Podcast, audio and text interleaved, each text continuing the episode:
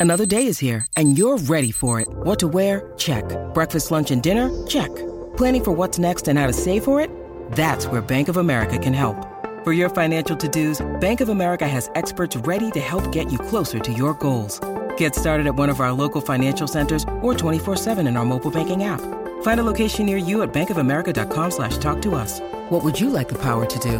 Mobile banking requires downloading the app and is only available for select devices. Message and data rates may apply. Bank of America and a member FDIC. I think when you're about mobile quarterbacks, guys that are tough to handle, tackle, um, can throw, run, make good decisions, can be of, I mean, I would put Newton at the top of the list. Not saying that there aren't a lot of other good players that do that, but I would say of all the guys, you know, we play or have played recently in the last couple of years, definitely put him, he's the hardest guy to deal with. So He makes good decisions, he can run, he's strong, he's hard to tackle. Welcome to the Fantasy Football Diagnostics Podcast, where we provide you with your weekly diagnosis of everything fantasy football. Whether it's season long leagues, dynasty, DFS, or even IDP, we got you covered all season long. Let's do it. Let's do it. Let's get to it. Welcome to the Fantasy Football Diagnostics Podcast, everybody. Hope you've been safe and had a wonderful 4th of July. Once again, I'm your host, John June. I've got my co host here, Greg Penniman. Greg, what's going on, man? You're, what's going on, guys? What's going on, people? Um, I'll be here. We're gonna get right into this mock draft. Uh, get the people uh, people going. Get ready for this fantasy draft season. Uh, I'm sure things will change when we get later in August because that's when usually I'm drafting. So we got one now. We might have one later. So let's get right to it.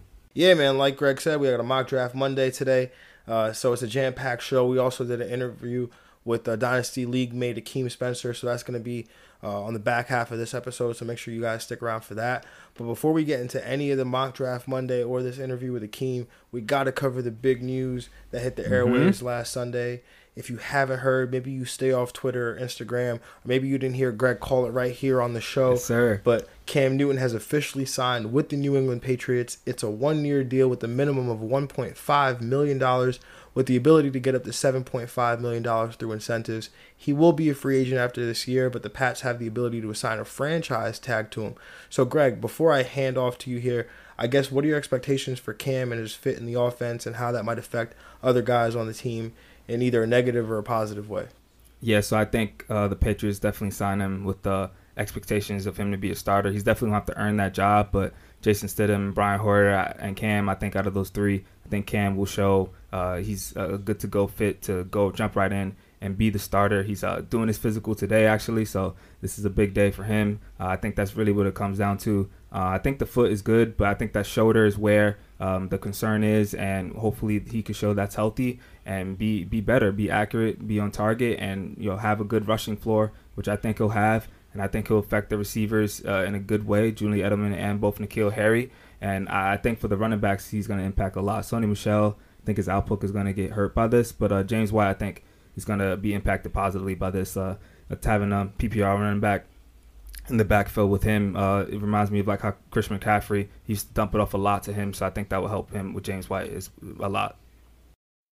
Yeah, man. I mean, for me, I think this is a perfect fit. Uh, I mean, the Pats for years they've run this chameleon-like offense, right? Where every Sunday they were running something different.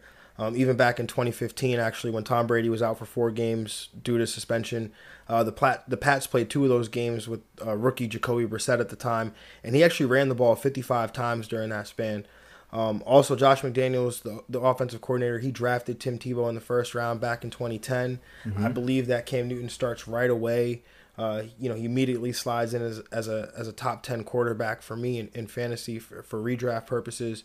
Um, you know, I, I, don't think that they brought him in to back up Jarrett Stidham. So, nope. uh, it, and in terms of the offensive weapons on this team, uh, I, I mean, for Julian Edelman, I don't, I don't really feel one way or the other. I think he was going to be a, a, a, you know, a main target in this offense, no matter who was the, who the quarterback was.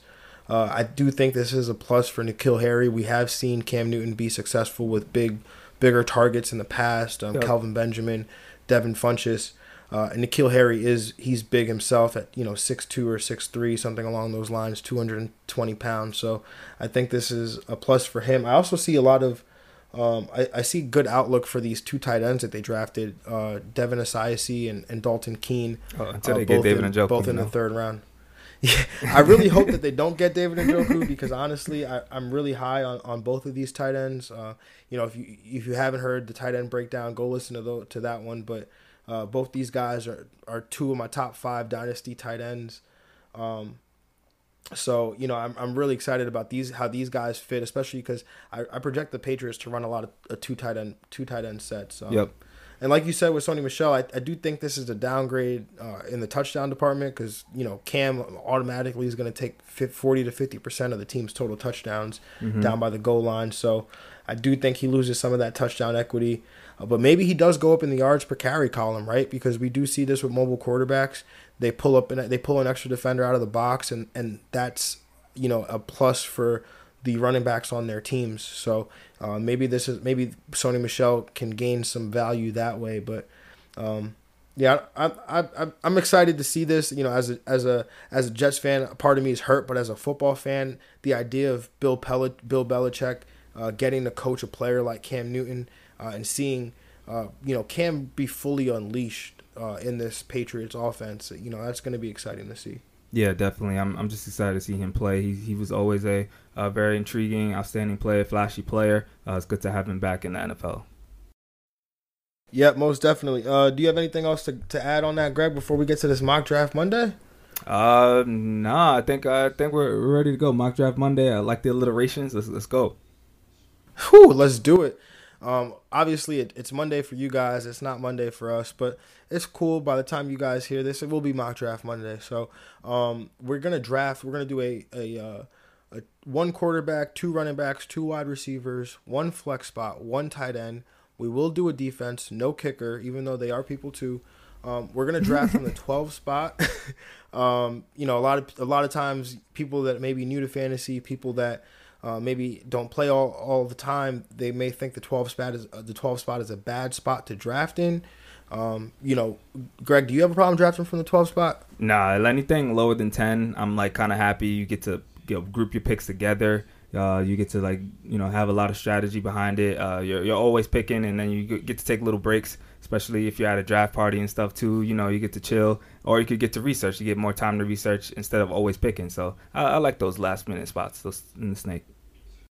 Yeah, man. I'm, I mean, being at the end, um, you know, where you get those back to back picks, like you were saying, Greg, um, you know, that's awesome because you know you get to, you know, what's your what's your strategy going to be? You're going to go running back, running back, or you're going to go receiver, running back, and you kind of can make that decision a little bit more easy, a little bit more easily than than your your counterparts. So, um, you know, and then the other thing picking there is that. Uh, you you can't necessarily play the ADP game because guys don't don't always make it back to you. Yep. Yep. You know, so you got you might have to take a guy a little bit earlier than you're willing to. Mm-hmm. So Absolutely. Have to have to be on the lookout for that. Um, all right, so like I said, we're picking from the 12 spot. This is half point PPR. So the number one pick, surprise, surprise, Christian McCaffrey. Uh, number two, Saquon Barkley. Zeke Elliott was three. Michael Thomas four. Dalvin Cook five. yep, Um, Alvin Kamara six. Derrick Henry seven. Davante Adams eight. Julio Jones nine. Joe Mixon ten. Tyreek Hill eleven. So Greg, you're gonna pick odds. I'm gonna pick evens. Um, I mean, obviously we're gonna talk through each pick, but you, but you know you're gonna get final say in this round. So so what are we what are we thinking here, Greg? Okay, so I I have a little uh, issue here with you know uh, Nick Chubb. Not to say you know this man's not gonna you know do well, but I think his ADP right now is a little too high in my book. When Kareem Hunt came back last year uh, after Week Ten, Kareem Hunt and Nick Chubb were basically putting out the same fantasy output as far as points per game. Uh, even though Nick Chubb was getting almost double the touches, uh, Nick Kareem Hunt was still like the PPR back. So I think that value of Kareem Hunt and Nick Chubb should be a little like that closer gap. That ADP is crazy to me, the separation right now. So I'm I'm not gonna go for Nick Chubb right now. I'd rather take D Hop if I'm gonna do this right now. Okay, yeah. I mean, um, actually, so I my, my pick here would be Nick Chubb. Hmm. Uh, Hmm. uh, uh, just because um, I mean I do understand the the concern here about uh, you know Kareem Hunt is legitimate, uh, but we do have to remember Kevin Stefanski's coming here as the offensive as the head coach. He was a former offensive coordinator in Minnesota. Uh, Dalvin Cook, he was a lead back, uh, but we also did see Alexander Mattison get work last year. We saw um, e- even the year before uh, or Latavius Murray had been in that on that offense. He, he, he got work. So um, I do think this this offense does have room for two running backs, and I think you know Kareem Hunt is more in the way. He'll be used a lot as a receiver, which you know Nick maybe will hurt Nick Chubb a little bit, but I do have the Browns being a good football team, so um, you know maybe you know I do have that they'll be in some positive game script and, and he'll be available to be uh, to be used that way. But Right. you know what? The beauty of this is we're doing we're doing uh, uh we're co-owning this team and, and Yep. we each get to each get to make a pick. So it seems like you're picking DeAndre Hopkins here. So this is- back. Yep, and we pick back to back. So this is this is the uh this is the strategy. So Greg, if you were picking alone, would you go would you go receiver running back here or would you go wide receiver wide receiver? Uh, I think, uh, yeah, e- either order. I think I'd probably split it up to get the running back receiver, um, and just not be suffering kind of from my RB one uh, in like the, the third round. So I, I probably would go uh, running back receiver. So we're gonna go DeAndre Hopkins with the first round pick, and then with the second round pick here. Um, so I mean, we'll talk. We could talk through this a little bit more just to let people know, I guess what I'm what I'm thinking here. But Greg, so you said you're you're not really feeling Nick Chubb.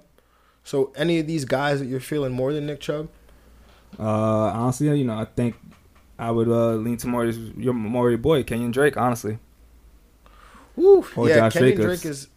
Yeah, um. So Kenyon Drake is definitely exciting. Uh, his outlook in in this Arizona offense. Um, I I do have actually Nick Chubb ranked a little bit higher in my personal rankings.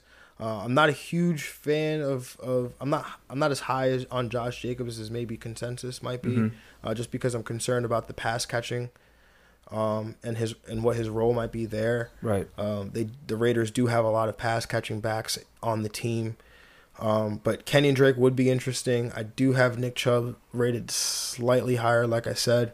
Um, so you know, I think with the goal line work, I'm probably gonna have to lean Nick Chubb here.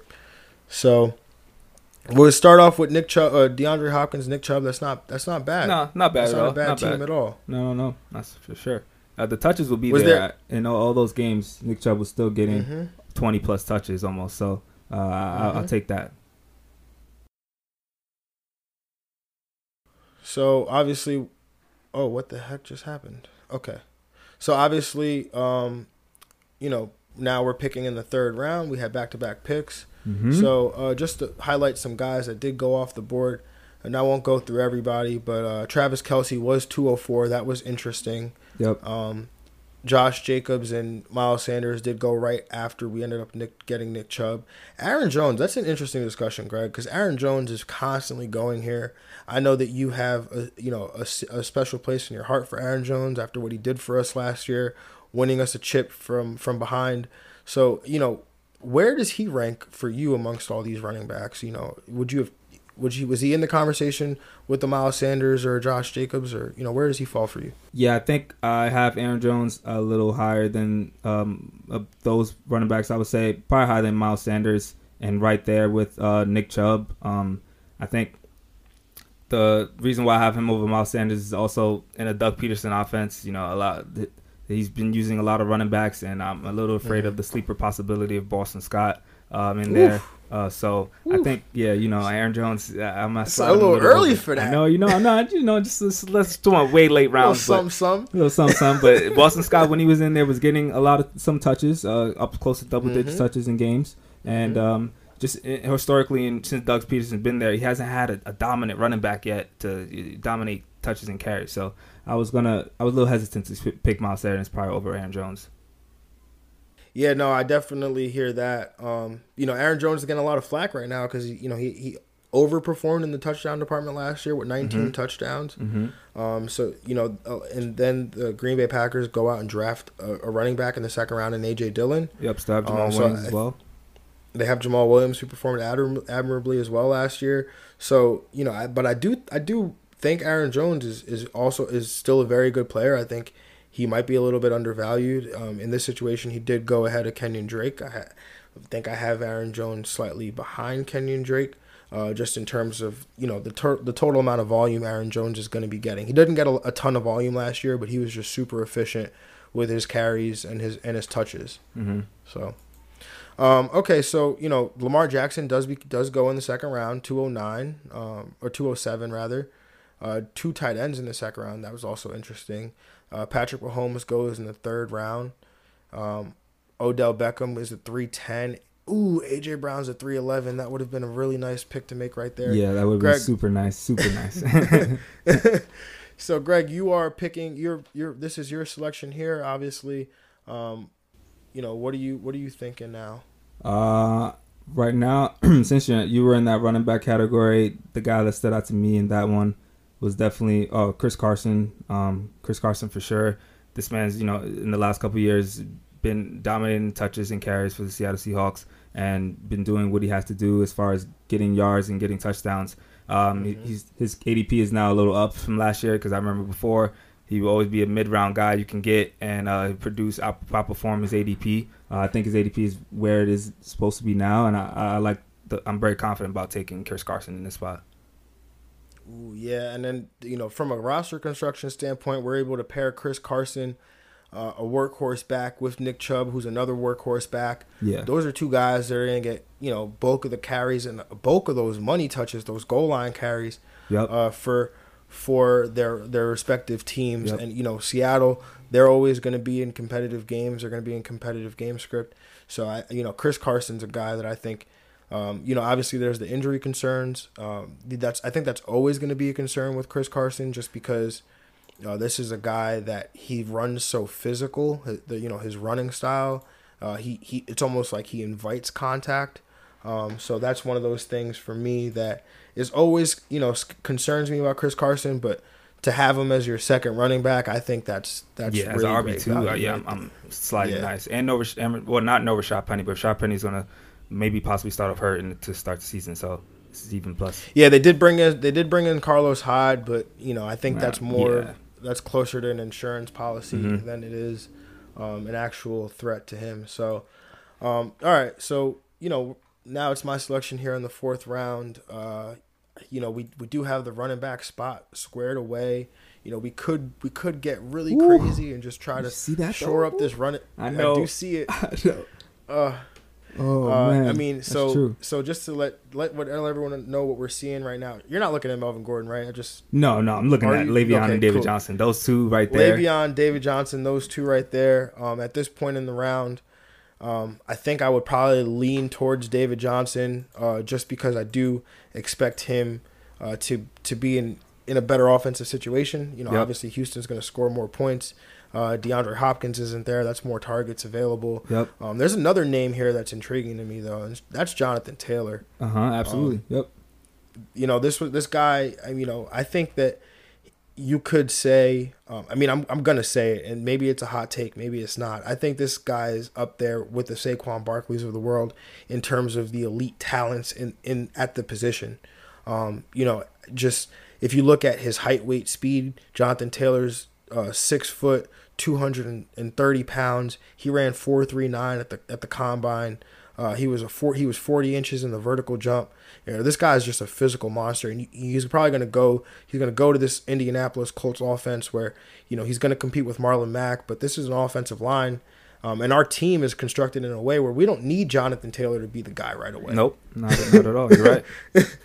we don't need him to be the guy right away. Um, he's just got to, he, you know, eventually he'll earn that role if he, you know the cream rises to the top, and, and if that happens, then, um, you know, then that's something that I'm very interested in. Uh, fourth round, a little bit too rich for my blood though. Uh, can't do that right quite yet with Jonathan Taylor without, um, you know, sure, you know, being sure where he'll be, uh, you know, in terms of the off season and things like that. But definitely somebody that I, that's on my radar right now. I just want to make the the the listeners aware of that. Um, so are you leaning? Are you leaning running back here, Greg? just uh, just because of the board you had showed me with the running backs, both Le'Veon and David Johnson. Dave, Le- Le'Veon had 300 touches last year. That's ridiculous, and uh, the fact that he could be our flex spot, um, and in a, maybe in a better uh, with a better situation, the Jet- the Jets addressed the O line uh, a lot, and I think you know I think last year could have been an outlier year for someone to get that much touches and not that many touchdowns. So uh, I think that's the case there for Le'Veon, and then with David Johnson before he fell off the face of the earth with his uh, touches mark, he was an RB one, like a solid RB one, getting you know getting uh, multiple points per game, and just for him to be there, that he could also be in our flex spot. That I think that's really dangerous. But when you slow it back to your wide receiver, the only person I would take in this spot, uh, other than those two running backs, would be Robert Woods. Yeah, I mean, I'm looking at Robert Woods. Uh, another guy I'm looking at. Uh, I know we talked about him and you know off off off record, but uh, that was Cal- that's Calvin Ridley. Mm-hmm. Um, you know, I, I don't feel comfortable taking Calvin Ridley ahead of DJ Moore or Robert Woods. Um, so I'm not going to do that. But there is one thing that's sticking out to me. Scary Terry's here. Um, I'm not t- saying we take him now, but there's a possibility he makes it back to us on the way back. Yeah, true. Right. So True. it's the combination of Le'Veon Bell and and Scary Terry, or uh, DJ Moore, Robert Woods, or you know Robert Woods and you know like a Cam Akers. Right. You know, I, and it, I like Cam Akers, but I also like Le'Veon Bell and T- Terry McLaurin. Yep. I do as well. So, yeah, so yeah, so you you're you're cool with that, right? Going Yeah. going going with the running back here, and then coming back. Hopefully, the receiver makes it to Yeah. us. I think so. Okay. And once I figure out how to use the draft wizard. Oh, and by the way, we're we're drafting on Fantasy Pros Draft Wizard. Um, it's a really cool mock draft simulator, which you can, um, you know, get a mock draft done in literally five minutes. you know, Yeah. Greg, how many times have we done this at work? Just Oh man, you just know, a just quick fire one. through these. Yep. no clock. You just go So- right through automated computer. Like I, I do one sometimes when I wake up, real quick, right before you go in the bathroom. Like it, it's it's a very good tool. While you're in the while you're in the bathroom, While you're in the bathroom, whatever. really good times to do it. Um, so we did miss out on Terry McLaurin. He did end up going. Uh, we just missed out on him. But David Johnson was the very was the the very next running back taken. hmm Uh, we did see Mark Andrews go. Robert Woods did go, and this is what we're talking about. Cooper Kupp. We talked about this last week. Cooper Kupp went a, a pick ahead of Robert Woods. Uh, Calvin Ridley two picks later. Uh, Courtland Sutton, another guy that balled out last year. Mark Ingram going in the fifth round. This is criminal, man. Mark Ingram got disrespected last year He did. by all of us by going in the fourth or fifth round, and he goes in the fifth round again. He did. Guys, Uh, we got to stop doing this. Yeah, uh, yeah. this man's a beast. He's a he, the Ravens are gonna be up. You know they're a good team. He's gonna get his 20 carries. He's gonna get his touchdown. So he's he's just like a Chris Carson, I think, middle round guy that uh, is gonna produce. Absolutely. Um, so we, like I said, we did miss out on Terry McLaurin. Um, you know, so there are some receivers left on the board. Are you thinking receiver here, Greg? Or Oh, you know, definitely, we've got three running backs, definitely. right? So I th- yeah, I mean, we could afford to take another one, but I think, you know, we have to attack this receiver position. Um, Um, so who are you looking at right now, Greg? Yeah, so my eyes are had automatically did hit uh, Jarvis, but then when I s- Mhm. just slid down just a couple more spots, Michael Gallup and both Marquise Hollywood Brown are there. And if you, Mhm. if you put uh, Michael Gallup and Amari Cooper stats up back to back next year, you Oh. couldn't tell me the difference. So I don't know. Mm. Mi- Michael Gallup is, uh, Mhm. his ADP. I would take over Amari Cooper's every day. I mean, Uh, to be able to get Dallas's number one receiver at this point in the draft, I think is Yeah, like a steal. I think so. you could totally make that argument. I, I can't even argue with you there. Um, so I don't know. I, I'm, I'm feeling Michael Gallup a lot. Yeah, I mean, I, I feel Michael Gallup a lot too. Uh, you know, Jarvis Landry, uh, he is intriguing here in this spot. Mm-hmm. Um, you know, but you know, I think Gallup has that juice. You know, I, I think Yeah. you know Dallas being a high-powered offense, they're going to throw the ball a ton, Yep. uh, and Michael Gallup is going to be a huge part of that.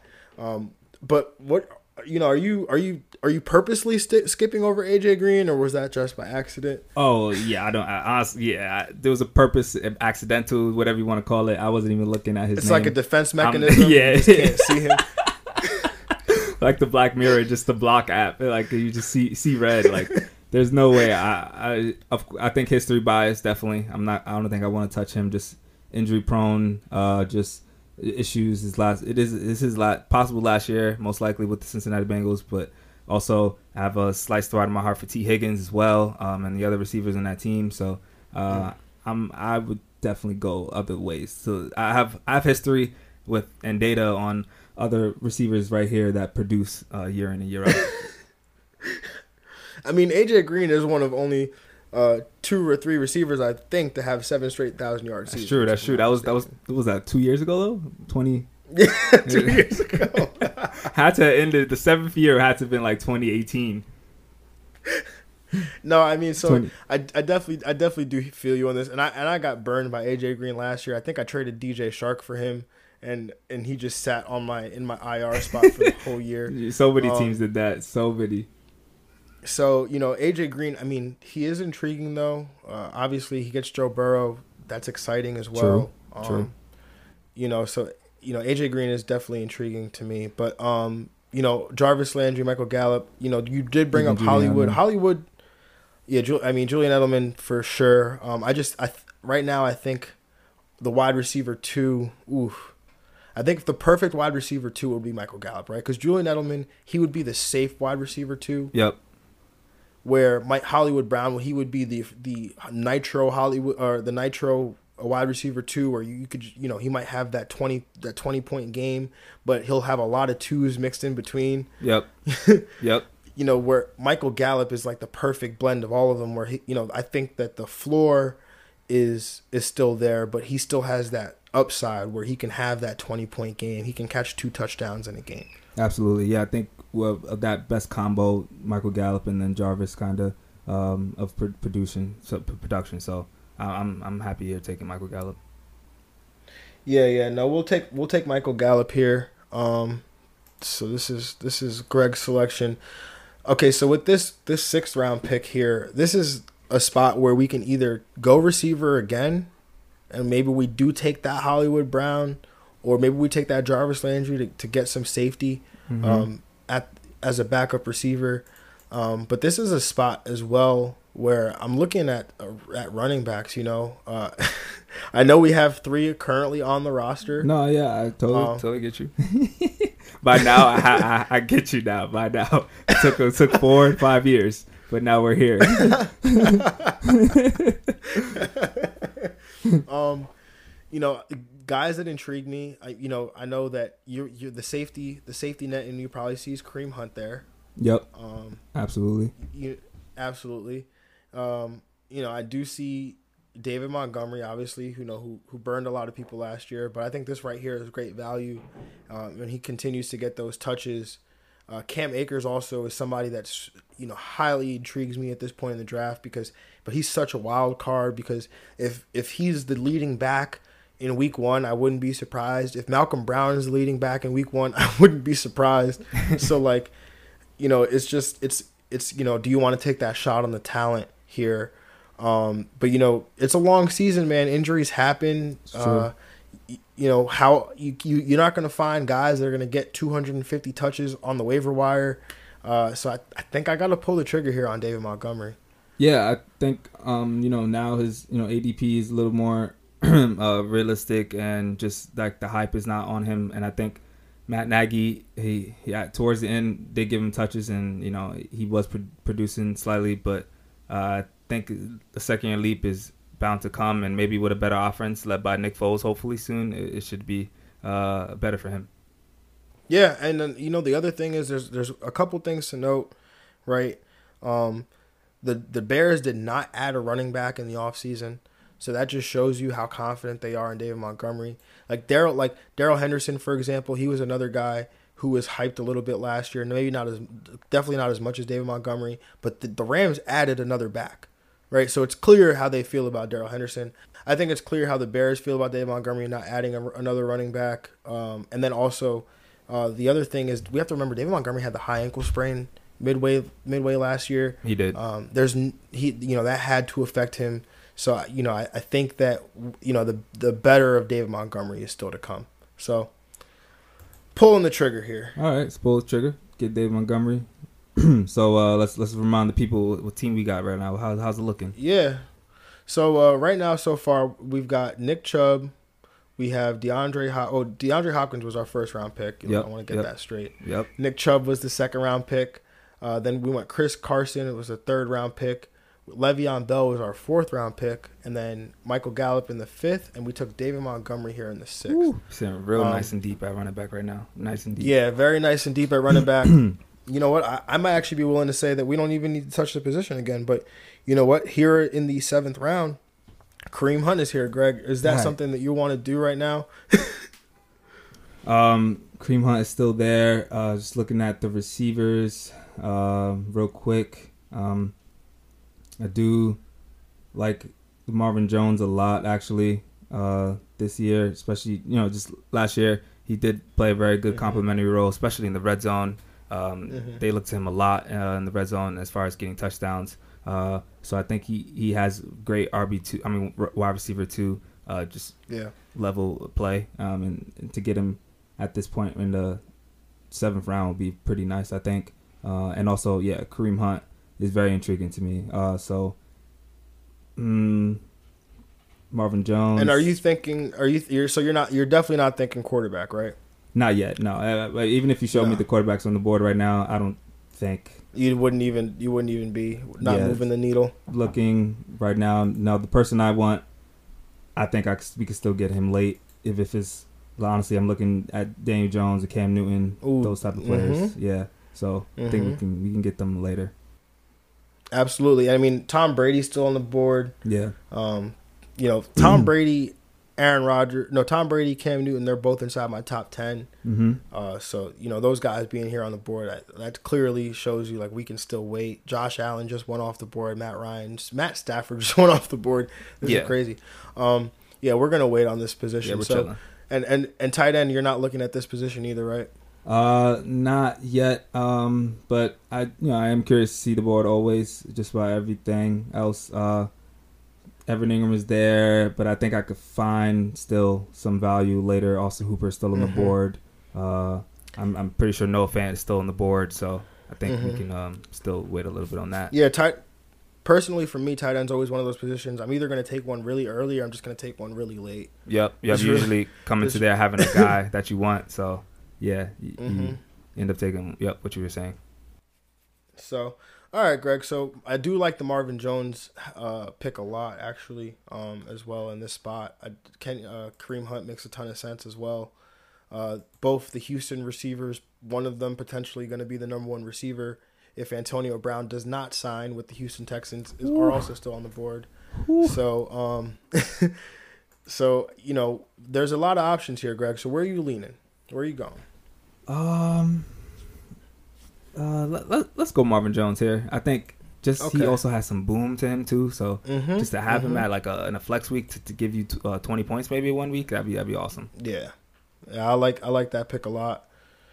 Um so ooh man, Kareem Hunt it's like I, I would- if I were picking and in I, this was actually my draft and this was my team and I knew I had a, I was here on in the 8th round with Kareem Hunt and I had Nick Chubb and if Nick Chubb ever went down it would make me so mad that I didn't that I didn't get this guy. Yeah, absolutely. So um so yeah, I think we gotta go take yeah, Kareem Hunt. we got to. We got to. He, has his, he has his own standalone value. If Nick Chubb was together, he we have another RB one just ready to go. Mhm. Uh, yeah, it's it's it's the move that makes sense. Yeah. They say don't get cute sometimes. You know, just gotta go with you. Yeah, nah, I can't. Just gotta. Exactly. Nah, man. I, you know, after having drafted with Greg so many times, I've I've I've learned to adopt some safety to my methodology. so handcuffing, if when it makes sense, I'm willing to do it. So Kareem Hunt here, absolutely. All right. So uh, just I guess highlight some guys that went off the board. Um, Will Fuller, who we talked about, ended up going four picks later. Uh, Jordan Howard, who I think is also really good value. He's Yep. another guy when you talk about a guy that's able to that could potentially get 200 250 touches Yep. he's another guy that i think fits that mold uh, sony michel goes off the board 812 james white goes right after him at 901 tevin coleman i also think is great value Yep. uh, he went off the board here at 904 you've got uh, raheem mostert who is obviously a fantasy playoff superstar um, he you know he ends up, he's going in the fourth and fifth round So Tevin Coleman, who you know obviously Kyle Shanahan uses multiple backs in that Niners offense, him in the ninth round is great value. And then Latavius Murray, I mean, I, I just want to talk about him. I know you experienced this last year, but he's got to be like the highest upside handcuff in fantasy, in my opinion. Oh, easily, easily. I think him and then Alexander Mattison after, um, just a true a true handcuff, like ready to go, and will be an elite RB one. Because when that man played after Kamara got hurt last year, it was Mhm. he was getting twenty plus each week. Like Yes. it was crazy. Yes, absolutely. It's crazy. You know, I mean, looking at his numbers last year, you're right. He was getting 20 plus touches. He was the workhorse. He was getting more workhorse work than Alvin Kamara was getting. yep. yep. So, um, you know, just when we talk about handcuffs, I think he's really good. And then J.K. Dobbins go also goes in the ninth round. I think that's also, um, you know, really, really high upside pick right there. Mm-hmm. Because if anything happens to Mark Ingram, I think J.K. Dobbins can take that role. So, Greg, we're here in the ninth round. What are you thinking, man? Um, uh, let's, let's t- take a look at the yeah. Well, how, how's the quarterbacks doing right now? Uh, we're still still pretty good. I think on Mm-hmm. these guys. I don't think they're gonna move anytime soon. Uh, I'll let someone else take Aaron Rodgers or anytime.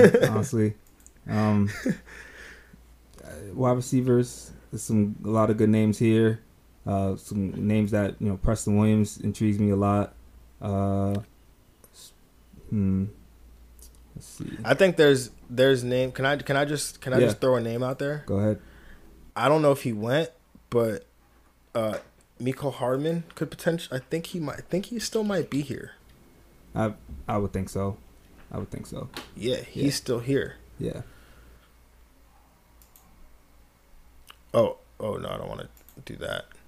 So yeah, is he a name that intrigues you? Yeah, uh, Mecole At this Harmon, point- another guy. I think since we didn't go with that, you know, Hollywood Brown, he's like a Hollywood Brown Jr. kind of uh, Mhm. boom play guy. Uh, all he all he needs is under five receptions or five targets to get get what you need on a team. Five touches. five, five. really five, yeah, five touches because you know he could go from the backfield too. You know, and Andy, Andy Reid could have him doing whatever he wants. And God help you if you play in a return yardage league, because Oh man, yeah. yeah, Uh, how's the tight ends uh, looking as well on the board? uh, yeah, it doesn't look like they've moved much since we No, last since we last looked at them Okay, in the yeah. seventh round. All right, yeah. So uh, I think we could keep plugging away at running backs and wide receivers um, and getting good value picks here. Uh, hmm. So I think I'm leaning towards yeah either maybe a Jerry Jeudy uh, or Sterling Shepard. I think those two guys, especially Sterling Shepard, when he was in, he was getting targeted. Uh, it's just a matter of health for him, a matter of health for all the Giants players, honestly. Uh, and I think you know he's probably the best receiver on the team uh, on the depth chart. Uh, so I can make an argument for drafting him and getting some some good outside upside there. Yeah, no, I, I like. I think Sterling Shepard is uh, um, definitely a great option here too. Uh, I, the only concern I have, obviously, you mentioned it, is the health. Um, you know, actually, the the Giants receiver I'm looking at here is Golden Tate. Surprisingly, um, he was really he did play really well with Daniel Jones last year.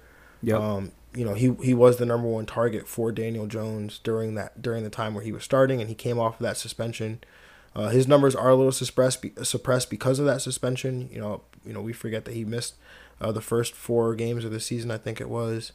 Um, you know, but see, he's someone that intrigues me. I mean, I'm in. I'm obviously that tells you how much I, I really do like Daniel Jones this year because Darius Slayton Yeah. is someone that intrigues Yeah, bro, intrigues me as we get later into the draft. times, yo. Oh man, this Yeah, I just waiting to see the one snap where Saquon, Evan Engram, Darius Slayton, Golden Tate, and Sterling Shepard are on the field together. So we haven't seen it yet. Yeah.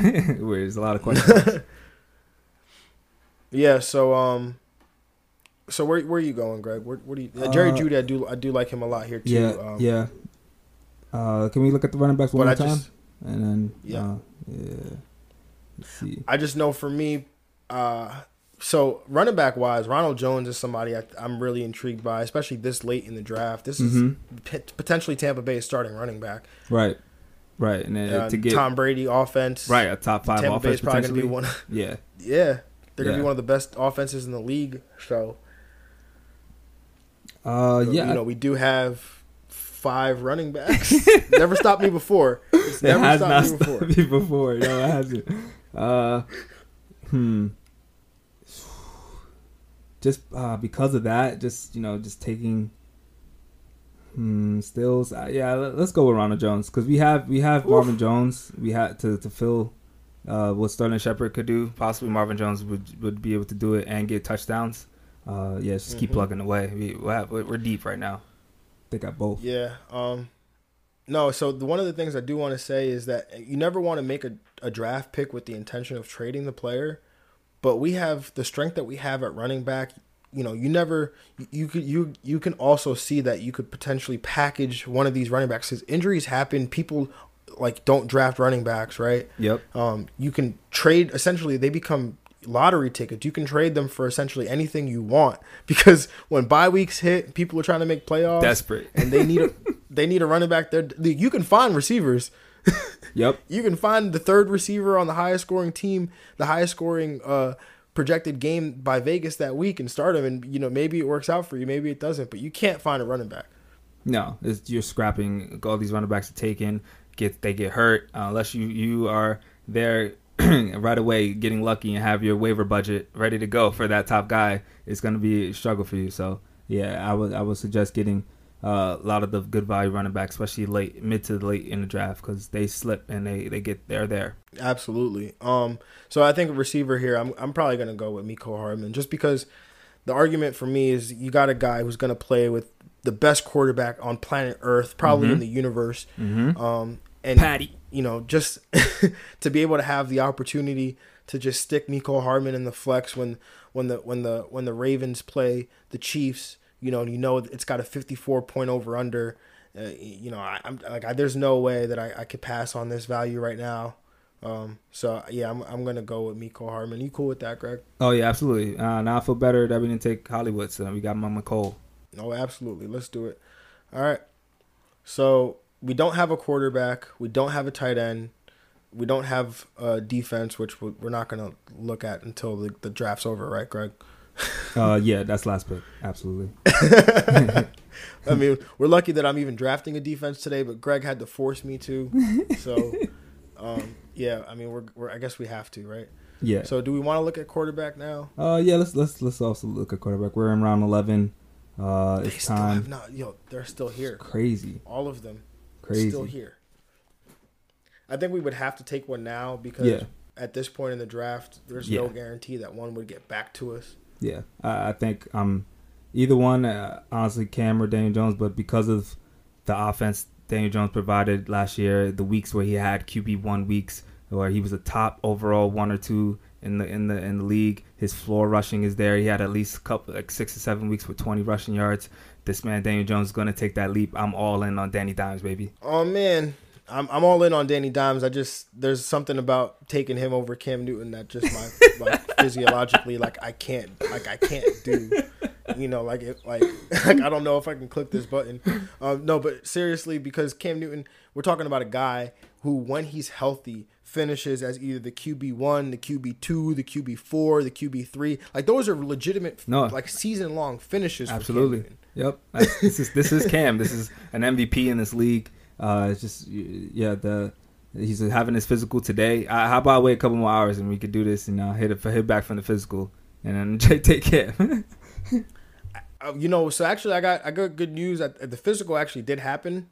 Uh, so it it actually happened. By the time you guys hear this, the physical has has already happened, and Cam Newton's healthy. Uh, Mm. Patriots came back. They said everything was good. They're not Mm. concerned. The Lisfranc is not a problem. Mm. Um, so, but this is a mock draft, so I'm cool to do whatever you would like, sir. oh man. well, we don't have a giant on our team, so we can't do the stack. So, ah, Mm. oh man, I, I got. I still my heart is with Daniel Jones. I'm sorry. I gotta take Daniel. All right, Jones. let's do it. Yeah. I, I'll, you know what? I'm, I'm, I'm for it. You know what? You, we're probably gonna have to fight about uh, later on in the year. Uh, I'll allude to it a little bit later, but oh, look at that! It says it was a value pick because Oh. he was ranked at one, one, 118 and we got him at 133. So, nice. Look at that. uh, good job, Greg. So, uh, you know, twelve oh one now. The tight ends did go off the board. Um, you, ooh, Noah Oh, yeah. Fant, Gronk are both both Ooh. on the board here. Mike Gesicki too. Um, T.J. Hawk. Mike Gesicki as well. T.J. Hockenson, a guy that we talked about last week. Um, you know, these are all very intriguing names here. Yeah. Um, you know, but I'm just gonna peek at the running back spot. you know, I'm just gonna kind of, you know, just gonna look. You know, nothing really that I like here. Uh, maybe if a guy like Antonio Gibson was on the board. Um, you know, let me see if he's on the board. Yeah, this this is time where you, you're not even looking at ADP, man. You're just you, you No. you're looking at the the names you've been researching.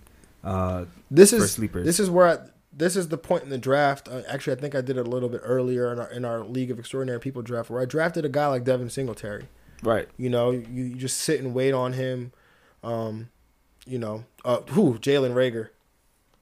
I, I don't think I could. Wow. Oh, we got so many receivers. Wow. Jalen Reagor, he's a guy that I think could be potentially the top receiver for the Philadelphia Eagles, the number one target for Carson Wentz. Yeah, Um, I'm, he's still here on the board. there. Yeah. N'Keal Harry is also another guy who's N'Keal here on the Harry, board as I well. like N'Keal Harry a lot. So you know what? I think I'm. I think I'm gonna go tight end here because there's almost no guarantee that we're gonna get one of these guys on the way back. hmm Um, which one of these guys do you want to take, Greg? Which one of these guys, if this was if this pick was yours, would you would you be pulling the trigger on? Uh, so as far as upside and potential, uh, I like Noah Fant a lot just because of his numbers. Mm. Once you say upside, I knew you were gonna say yeah, no offense. yeah, yeah. Just as far as second year elite, as far as you know, his numbers were comparable with George Kittle his rookie season, and we know who George Kittle is. I, I like Noah Fant a lot as far as that. Mike Gesicki probably a little bit after, right after that, as far as upside, and you know the the players on the team. Um, it- it's really you know DeVante Parker, maybe Preston Williams, but Mike Gesicki is going to be there as a, a main target for Ryan Fitzpatrick or Tua. So uh, those I think Noah Fant I'm leaning towards a lot um, as far as what we're going to Yeah. do here. Yeah, I think uh, the tight end position for me is all about upside, like you said. Um, if I'm picking this late, I want a guy, the guy who's going to break out for 800, 900 yards receiving. I don't want the guy that's maybe going to catch six, seven, eight touchdowns. Mm-hmm. You know, um, I can't predict that. You know, like I, I, I can't, but I can kind of predict the guy that, based on his athleticism, the guy that averaged 13, 14 yards a catch last year at the tight end position. I can, I can, I can bank on him getting better as a player, right? So, Yep. uh, obviously, I'm talking about Noah Fant. Um, yeah, that's that's the pick we're gonna make, man. Noah Fant here at 12:01. Woo, it's sitting real nice right now, man. This feels Yeah, like last so, year when um, we uh, took Siemens B, man. Every time. Oh yeah, every time. Um, so obviously, guys, you know we're gonna we'll, we got two more picks left. Uh, this is the part where you know people start your your league mates they start losing their attention span. Yep. They, they don't they don't even want to be in front of the computer anymore. yep, they trying this to drink. is the time they're trying to gra- grab a drink or Yep. something. But this is the time where you know we got to do we got we do that extra work. You know. Yeah, So- absolutely. So, Greg, who is it that you're trying to take right now? This is this is the pick. This is the last skill player position that we're gonna take here, because we're got to take a defense next. So, who- Right. who is it gonna be? Right. So uh, honestly, yeah. When I was looking at those receivers, you know, N'Keal Harry and Curtis Samuel, those two guys popped my eye.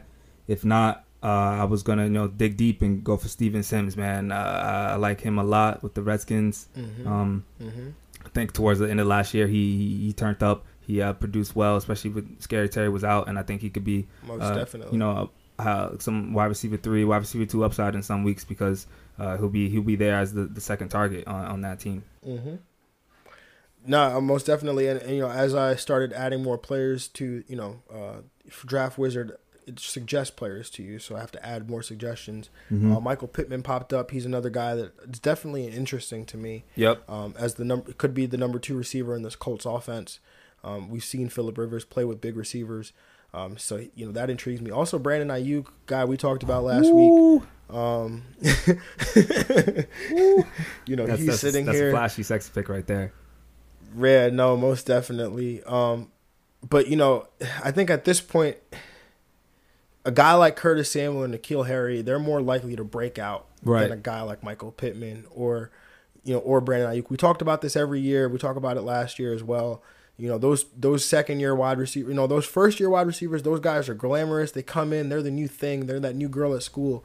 But you know Michael Pittman, I mean N'Keal Harry, Curtis Samuel, those guys, you know, they're, they're you know they're like the the the the you know they started. They still have an opportunity here to become superstars, right? Yep. Like like we we thought Curtis Samuel was the breakout guy last year. Uh, we thought N'Keal Harry could have been something, and they and you know we we have this bad taste in our mouth, but you know these guys they could be the DJ Charks uh, of of 2020. Yeah, uh, honestly, since since yeah since we didn't get to take Cam, I think uh, we should take N'Keal Harry here. You know, hedge our bets a little bit. You know. Yep. Yep. All right, so the defense here. Uh, Greg, do you have a particular strategy for picking a defense uh, for week up for week one, or you know the last defense in the draft, or a season long defense? Like, what's your strategy here, man? Uh, honestly, some, some drafts I have when Seattle was the dominant team, I used to draft up to get them in like in the tenth or eleventh round, but that was about it. There's no like real dominating uh defenses anymore. You know, th- this league is offensive driven. Um, honestly, Ooh. I'm looking, I'm looking at those first couple weeks as far as matchups, Mm. maybe. Um, Mm-hmm. to maybe get you know a, a, good spot. Maybe a, you know a team that's playing a, a pretty bad team from last year. Uh, I usually look towards them and see and draft them, uh, or a team with a good secondary that can produce turnovers. Honestly, Yeah, I mean, I think so. You know, me personally, we talked about it. I don't, I don't draft a defense. Greg is forcing me to draft one here. um, so, you know, I, I, I typically my process is to just pick up the the, the defense that is going to be the largest week one favorite that I can find. yep, Um, the largest week one favorite. Uh, if you believe it, if you believe it, Greg, I've already started looking at the week one lines because that's how dedicated we are here. At Fantasy you already know fancy football. Now, yes, sir, we got you. Um, Kansas City is the largest Week One favorite, uh, nine and a half points over Houston over the Houston Texans.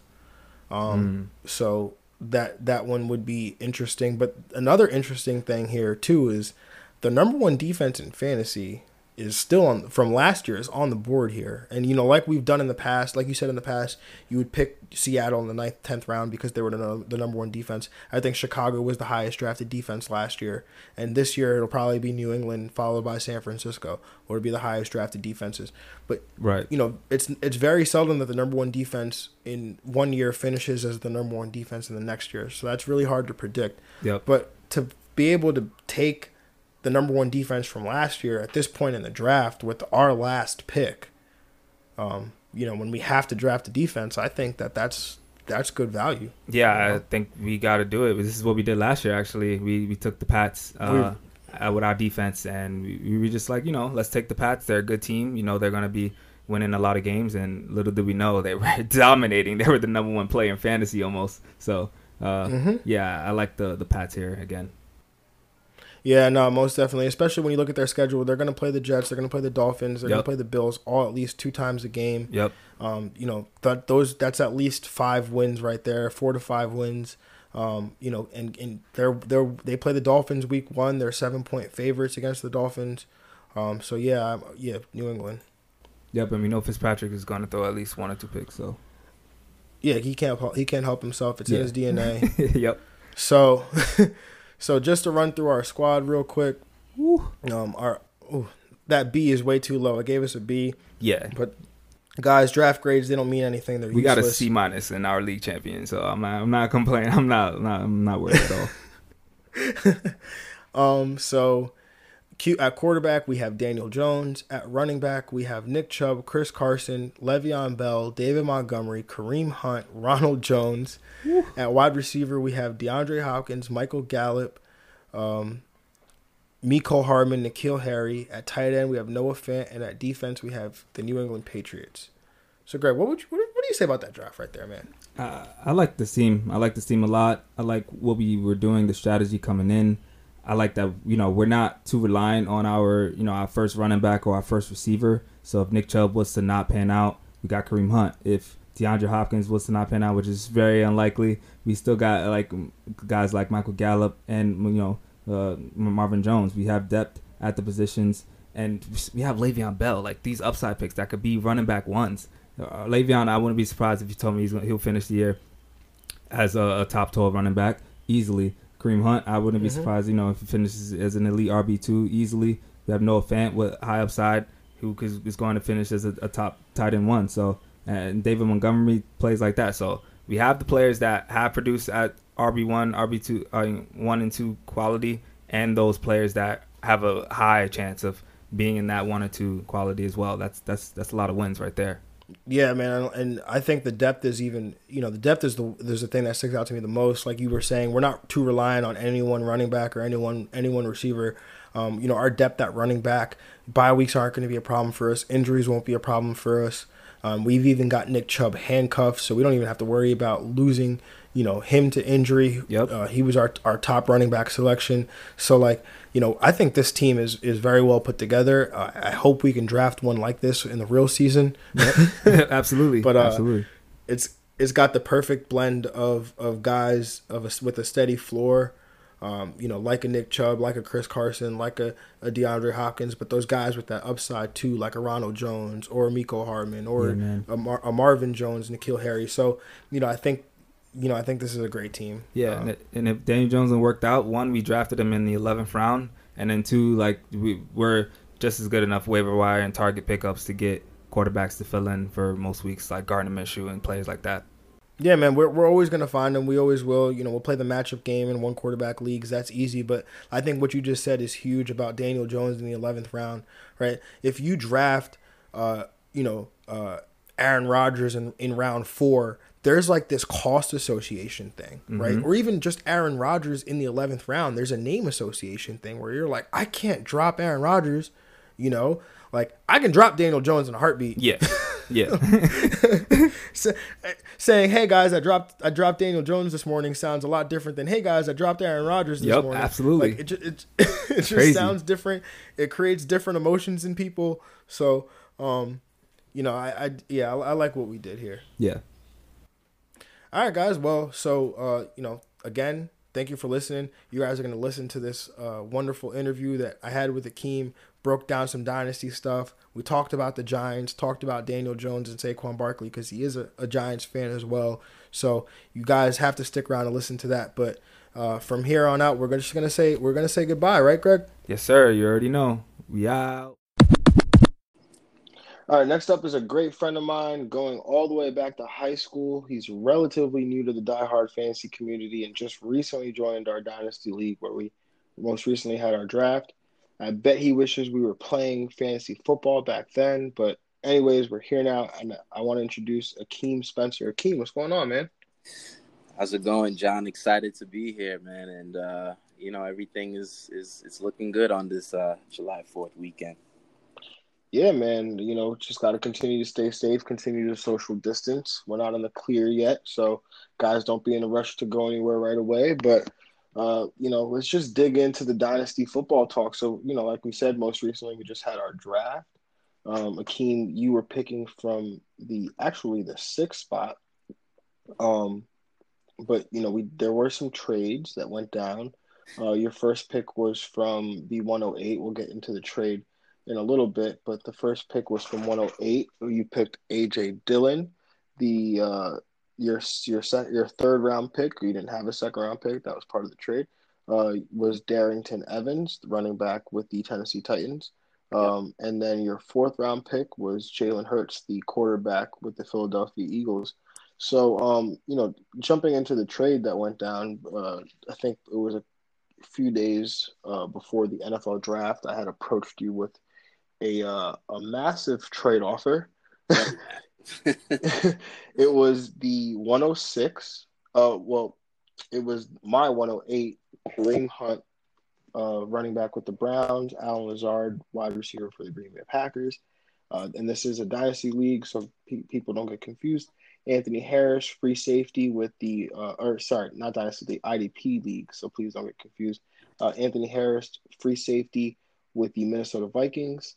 Uh, Gus Edwards, running back for the Baltimore Ravens, uh, and Will Dissly, tight end with the Seattle Seahawks, in exchange for Derwin James, the safety at, with the LA Chargers, Bobby Okereke, linebacker with the Indianapolis Colts, and then the uh, sixth pick in the first round, 106, and then uh, your second round pick, 208. So essentially, I I moved up two spots in the in the first round from 108 to, to 106, and received your second round pick in return. Um, and then, you know, this you know, platoon of players that swapped back and forth. So, Keem, what were your what was your overall take on that trade uh, from your perspective? Well, um, the overall take is like uh, the running backs that I saw um, that I was receiving, uh, most mostly in uh, Gus Edwards as well as in uh, Kareem Hunt. Um, I was extremely excited about um, you know receiving Kareem Hunt as uh, a potential um, starter for for my roster.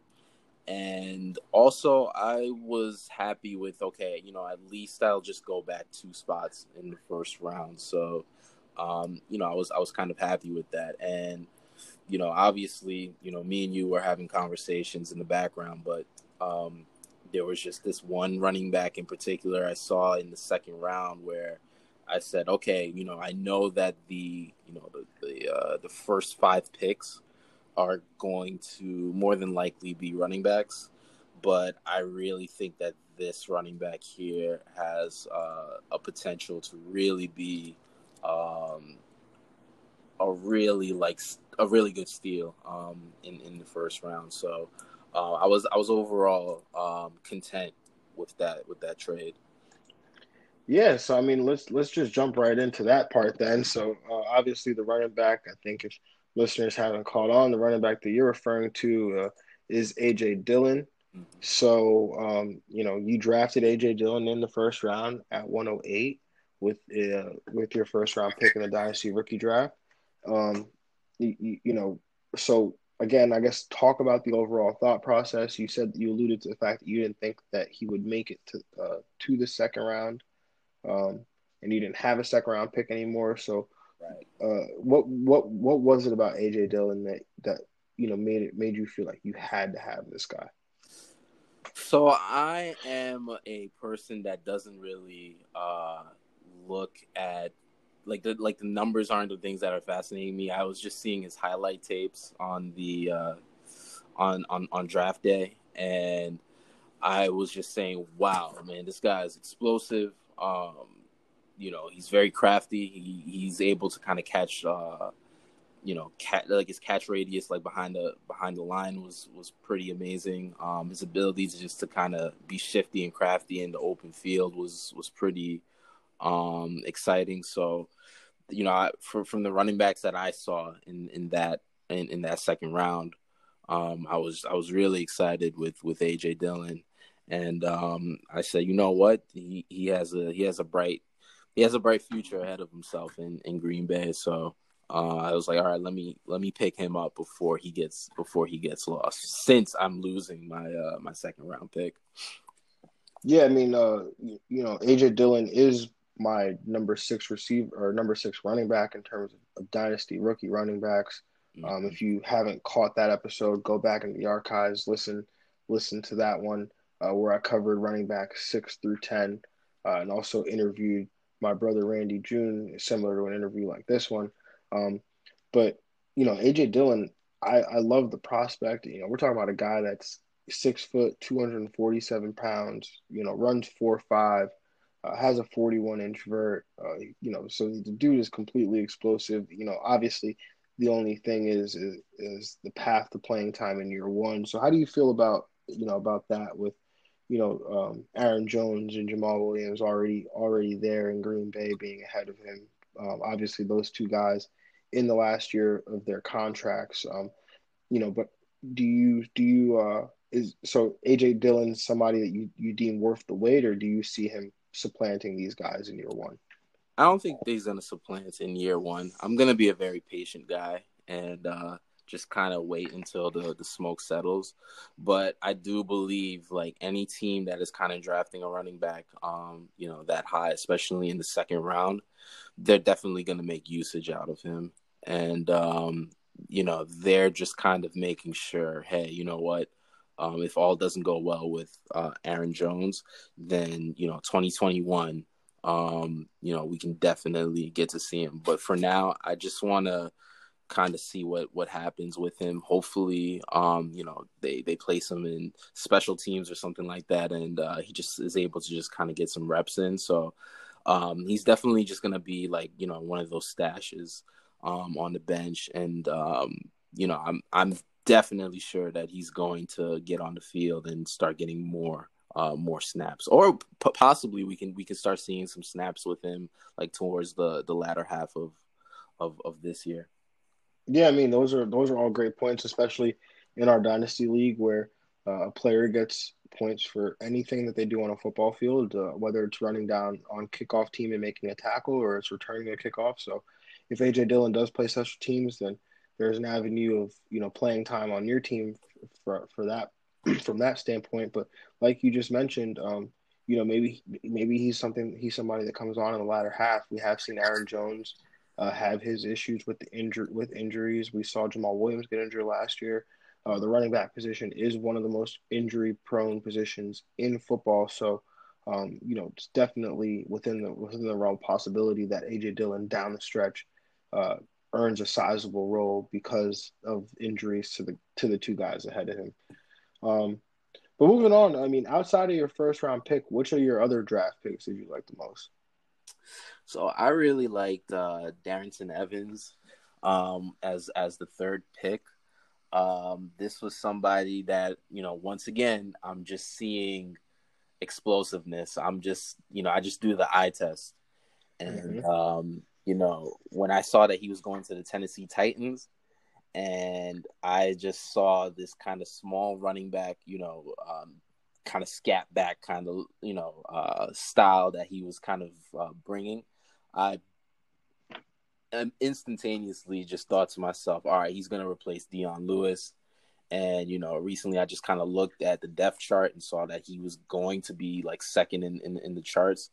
And, um, you know, just based on the news that I'm hearing, um, I, I, you know, my eye test was right. You know, they're really excited about, um, you know, bringing him on, and um, you know, this is definitely somebody that I definitely can see having playing time um, in the year 2020.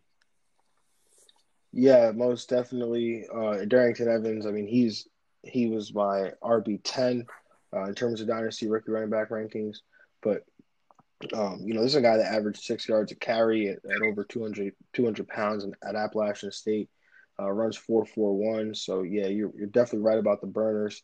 Uh, he's got them for days. So this guy, I think he's going to come in. You know, like you said, in year one and and, and kind of be that change of pace back. You know, kind of spell Derrick Henry a little bit, um, give the defense a different look. But I do definitely do like Darrynton Evans, and I think that's a you know an added bonus to your to your team, which uh, you know you, you did take this team over. It was very strong in terms of of defense. Uh, the previous owner made uh, every effort to to make sure that the defense was was really good, but now it seems like you're you're trying to shore up this offense.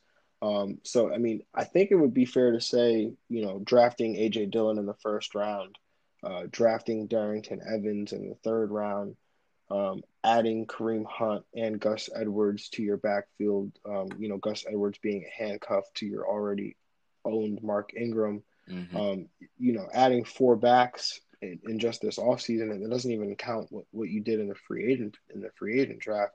Um, it, it seems like like attacking the running back position, you know, was your was your plan coming into this rookie draft? Uh, you know, correct me if I'm wrong there, and, and if that was your plan, do you feel like you executed that plan?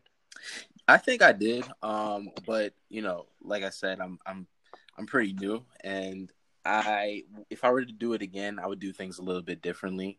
Perhaps I would uh, trade up to get some of the um, you know one through five um, running backs, and um, you know the team that uh, I have currently right now is pretty pretty solid in, in in defense.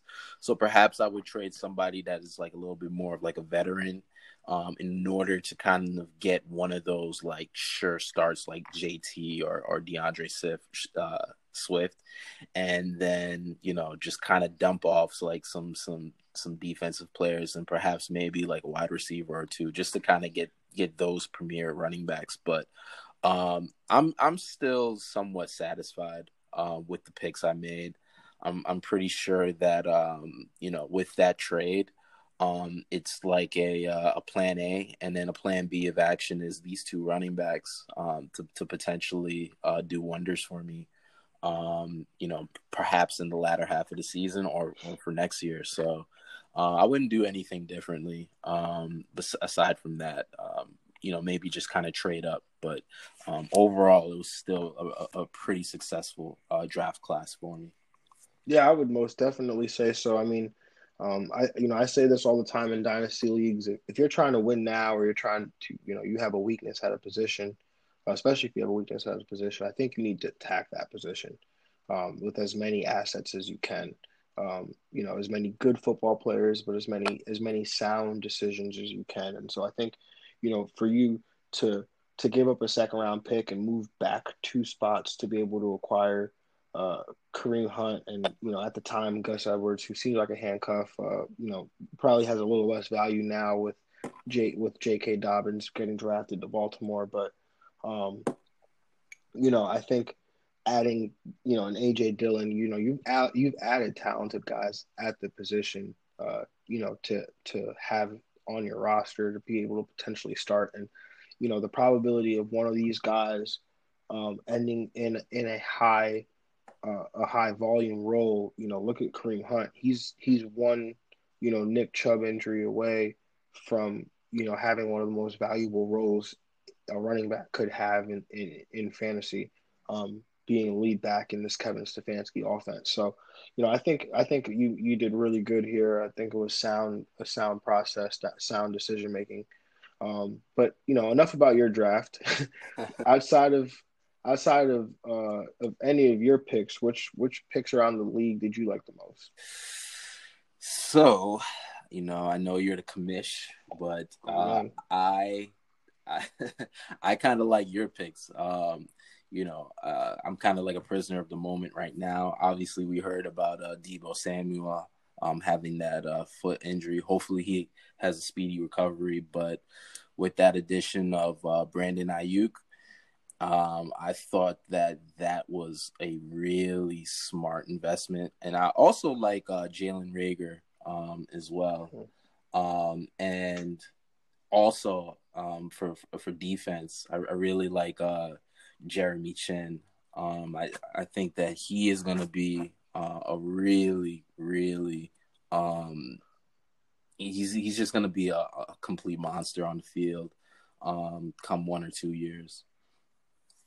Yeah, I mean, um, you know, it's funny because you know Greg talked about it in the interview I had with him. If you haven't heard the episode with Greg, um, then you should go back in the archives, listen to that. We, you know, we talked about the whole Aiyuk situation. We spoke about the dynasty rookie draft that we had. So it was a really great conversation. I also had broken down wide receivers six through ten, where I also broke down Jalen Reagor and, and, and, explained why I was moving him up in my in my dynasty rookie rank, uh, rookie wide receiver rankings. But anyways, uh, Brandon Aiyuk, man, yeah, I mean, he's the one, he's number one wide receiver in my, in my wide receiver model uh, for the 2020 class. Um, and he's, you know, he ends up in Kyle Shanahan offense. Uh, and obviously, you know, he plays, he's going to be playing this, uh, you know, maybe potentially more snaps than, than we anticipated because of the injury to Deebo Samuel. So, um, you know, I, I really, really do like, you know, Brandon Aiyuk and, um, obviously I, I like them enough to be able to trade back with CeeDee Lamb on the board and, and pick this guy up. Um, mm-hmm. you know, you, you mentioned Jalen Reagor as well. I, I, I, do I do really like him a lot. Um, he's also you know graded very highly in, in, my wide receiver model as well for the 2020 class, and he ends up in uh, you know Doug Pederson offense with Carson Wentz and a team that was decimated by injury at the at the receiver position. Um, but you know, you talked about Jeremy Chinn. You know, you and I have had a bunch of conversations about Jeremy Chinn.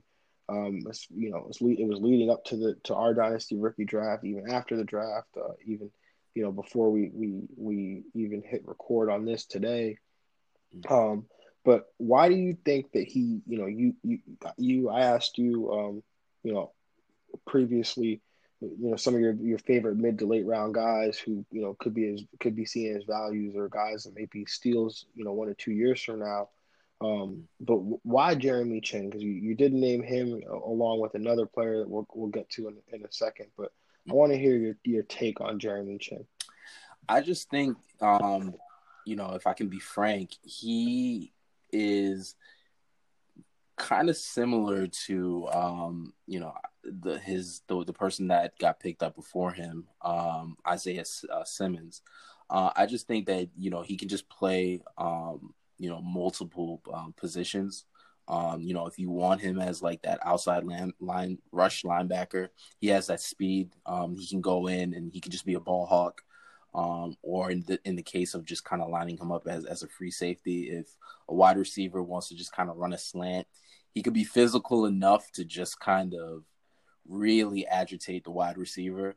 Um, and definitely uh, something that I saw in um, one of his interviews is that he said that he's pretty late to football. So one of the things that just kind of reminds me is that all right, he can form some good habits, you know, mm-hmm. and so that means that he's coachable, and you know if if if that means that he's just recent to just kind of playing um, the free safety, then um, you know I'm I'm pretty sure the Panthers will have something uh, dynamic for him um, and he can definitely just kind of be like a captain, um, you know, in in the future, and and definitely kind of have a long, prosperous career um, with with the Panthers.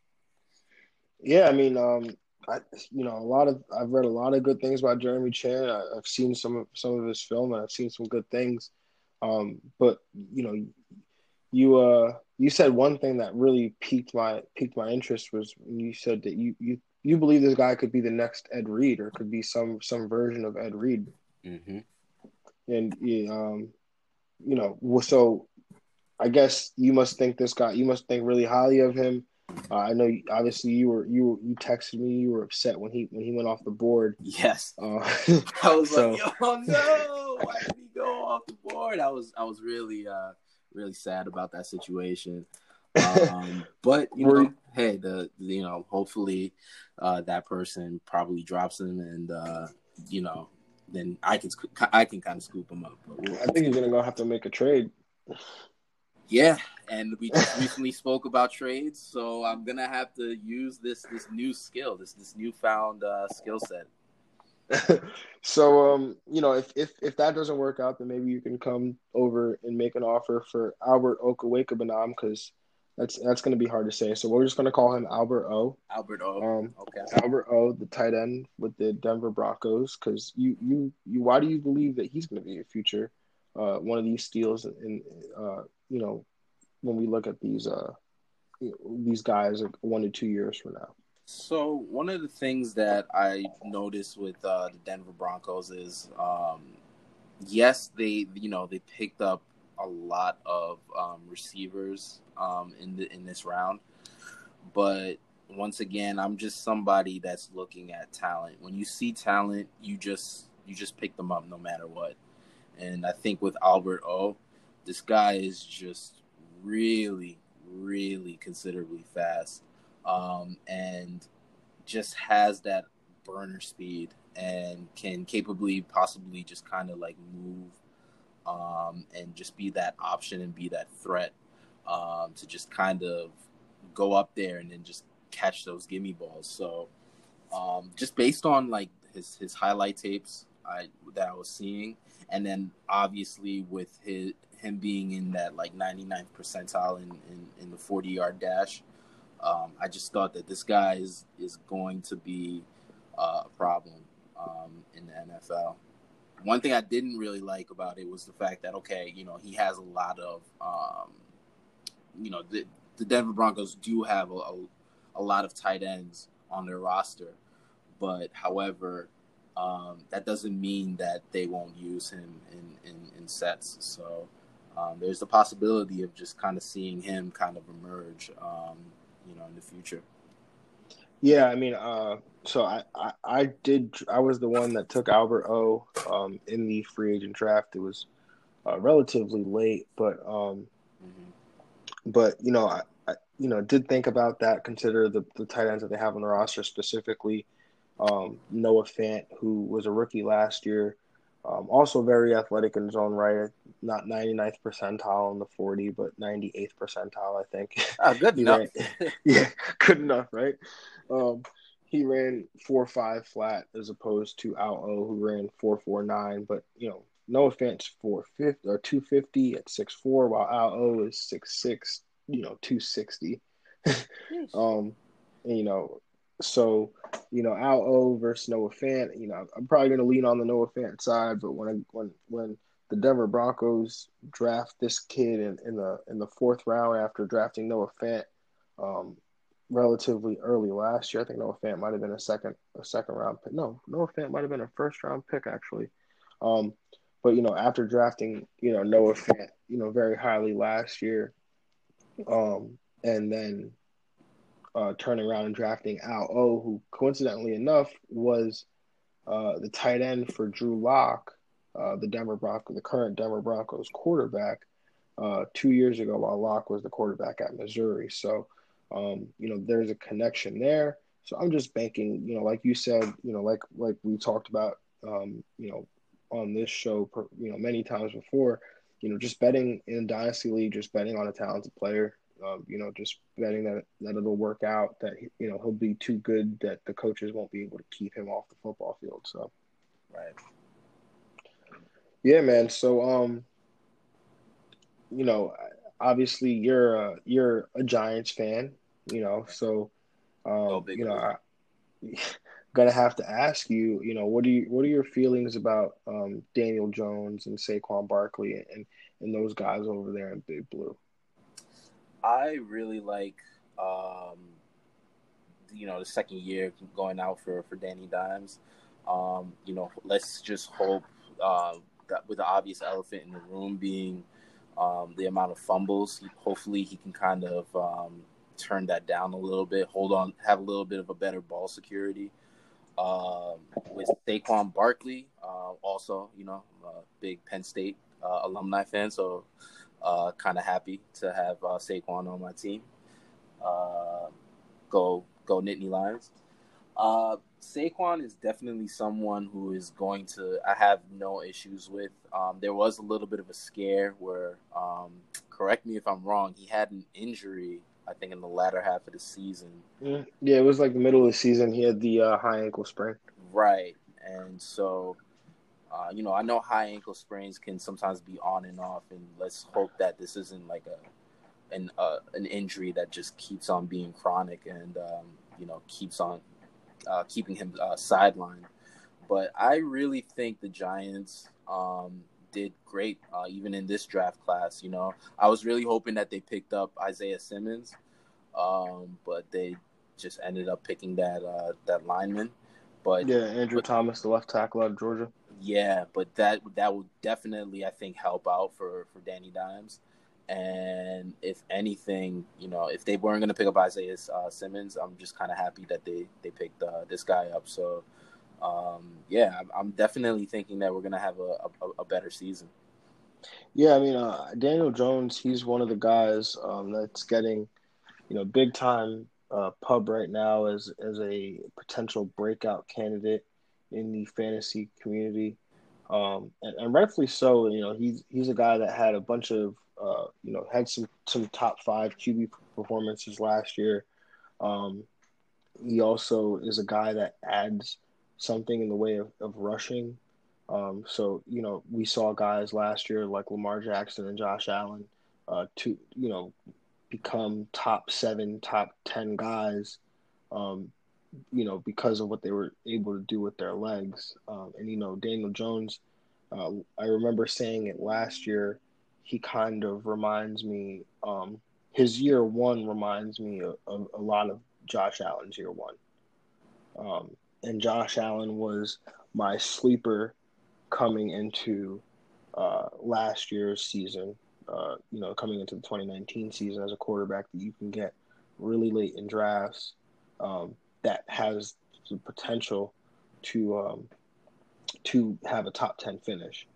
Uh, and you know, Josh Allen finished as QB seven last year, so uh, Daniel Jones does kind of remind me of that, or you know, uh, you know, very Josh Allen like in that way.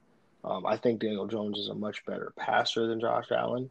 Uh, like you said, he, he definitely fumbles the ball, so um, he's got that going against him. But if he can if he can hold on to, the, to that ball and some of those possessions become, you know, instead of ending with fumbles, they end with touchdowns, then you know I think Daniel Jones could have a, a, really good fantasy season. So, um, you know, and and then Saquon Barkley, he's somebody that's really interesting to me as well because he's somebody that, uh, you know, we you know we I feel like we kind of forget that he's probably the most talented running back in the NFL.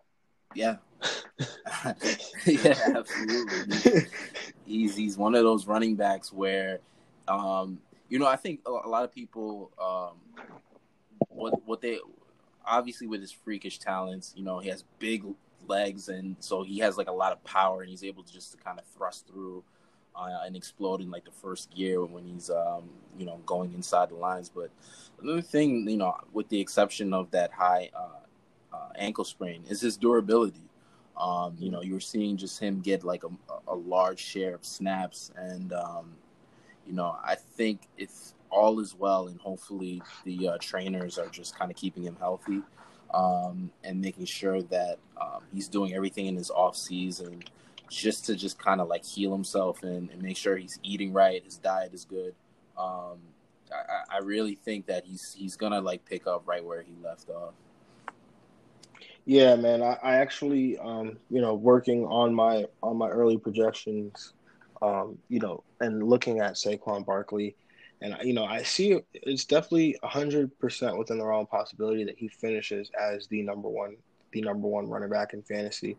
I know last year I, I came into the season having him at three, um, but I I think that you know with Daniel Jones being better, with the offensive line potentially being better, um, I think Saquon could be. Uh, you know, we've seen Jason Garrett. Uh, he's obviously going to be the offensive coordinator for the for the New York Giants this year. Uh, former Dallas Cowboys head coach. But we've seen Zeke obviously get fed. You know, Zeke is synonymous with the the you know the feeding symbol where he's feeding himself. You know, I wouldn't be surprised, man, if Saquon, you know, hits the 300 carry mark, which we've never seen him do. You know, he's two. He was at 261 in in his rookie year, 2018, uh, 217 uh, in 2019. Um, but you know, I, you know, if he can hit that 300 carry mark, you know, on his career 4.8 yards per carry, I think you know Saquon could could have one of the you know one of the those historic fantasy seasons. Absolutely, I I, I agree hundred percent. Um, and you know it's kind of funny that him and Zeke kind of share those those those those similar characteristics um, of just being a dual threat. You know, um, you can have him just motion to a receiver, or you know, you can just kind of have like a simple handoff to him. You can kind of have him as a run blocker. He does it all and uh, he definitely just kind of brings his lunch pail to work and you can kind of account you, you you can count on him to definitely just like keep your keep your team um, close in games or completely blow out teams um, with with his skills uh, alone. Yeah, I mean, as a as a rookie, Saquon Barkley had 121 targets. Wow, that was good for 91 catches. So he's he's definitely capable as a pass catcher. Uh, you know, he only had 73 targets in 13 games last year. Um, mm. so uh, not used as much as a receiver. Um, so maybe I think the Giants could hopefully get back to that. Um, you know, they do have some weapons on the outside, and Golden Tate, Darius Slayton, and, yeah. and Sterling Shepard.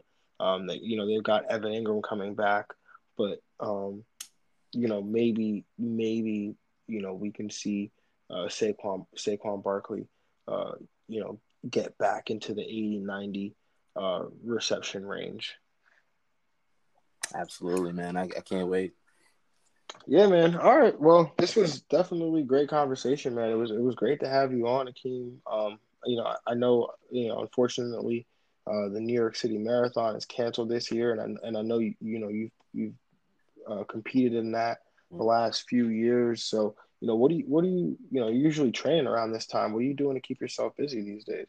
So, uh, I kind of uh, flourish in quarantine. I don't know what, what it is. Like I've I've just been like running in, incessantly um, and just keeping myself active. But um, one of the things that um, I just kind of found myself doing a lot more recently is um, just kind of doing like meal preps and everything, uh, just to kind of keep myself active. So um, you know, it's just been like a lot of a lot of cardio and uh, a lot of high intensity interval training.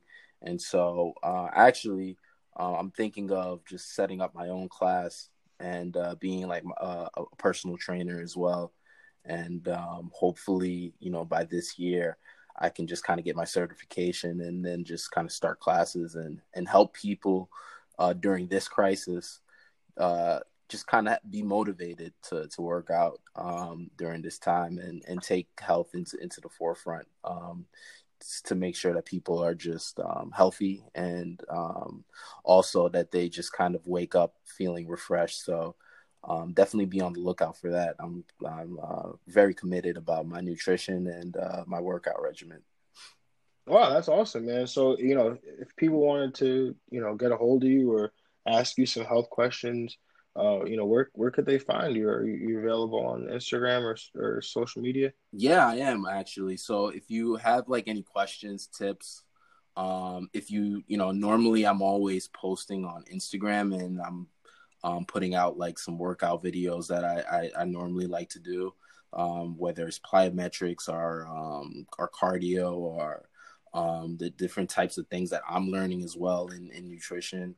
Um, you can follow me on uh, at this is nothing new, and yeah, man, I'm excited just to kind of be um, invited to this, and yeah, man, I can't can't wait for football season to kind of come back as well. Yeah, so guys, you heard that. If you want to follow Akeem, it's at this is nothing new. T H I S I S Mm-hmm. N O T H I N G N E W. So uh, yeah, no, I'm most definitely excited for this football season, man. Uh, can't wait for it. Um, everyone, hope that you enjoyed your Fourth of July. We're most definitely happy to have you. Um, most definitely hope that you stay safe and again, just continue to be safe. You don't have to be the first person to go get a haircut or you know go get your nails done or whatever it is that it is that you feel like you need to go do. Um, so you know, just continue to be safe. Continue to monitor the situation in your area, and uh, yeah, be safe, everyone. And we will catch you guys later. Bye. Peace, guys.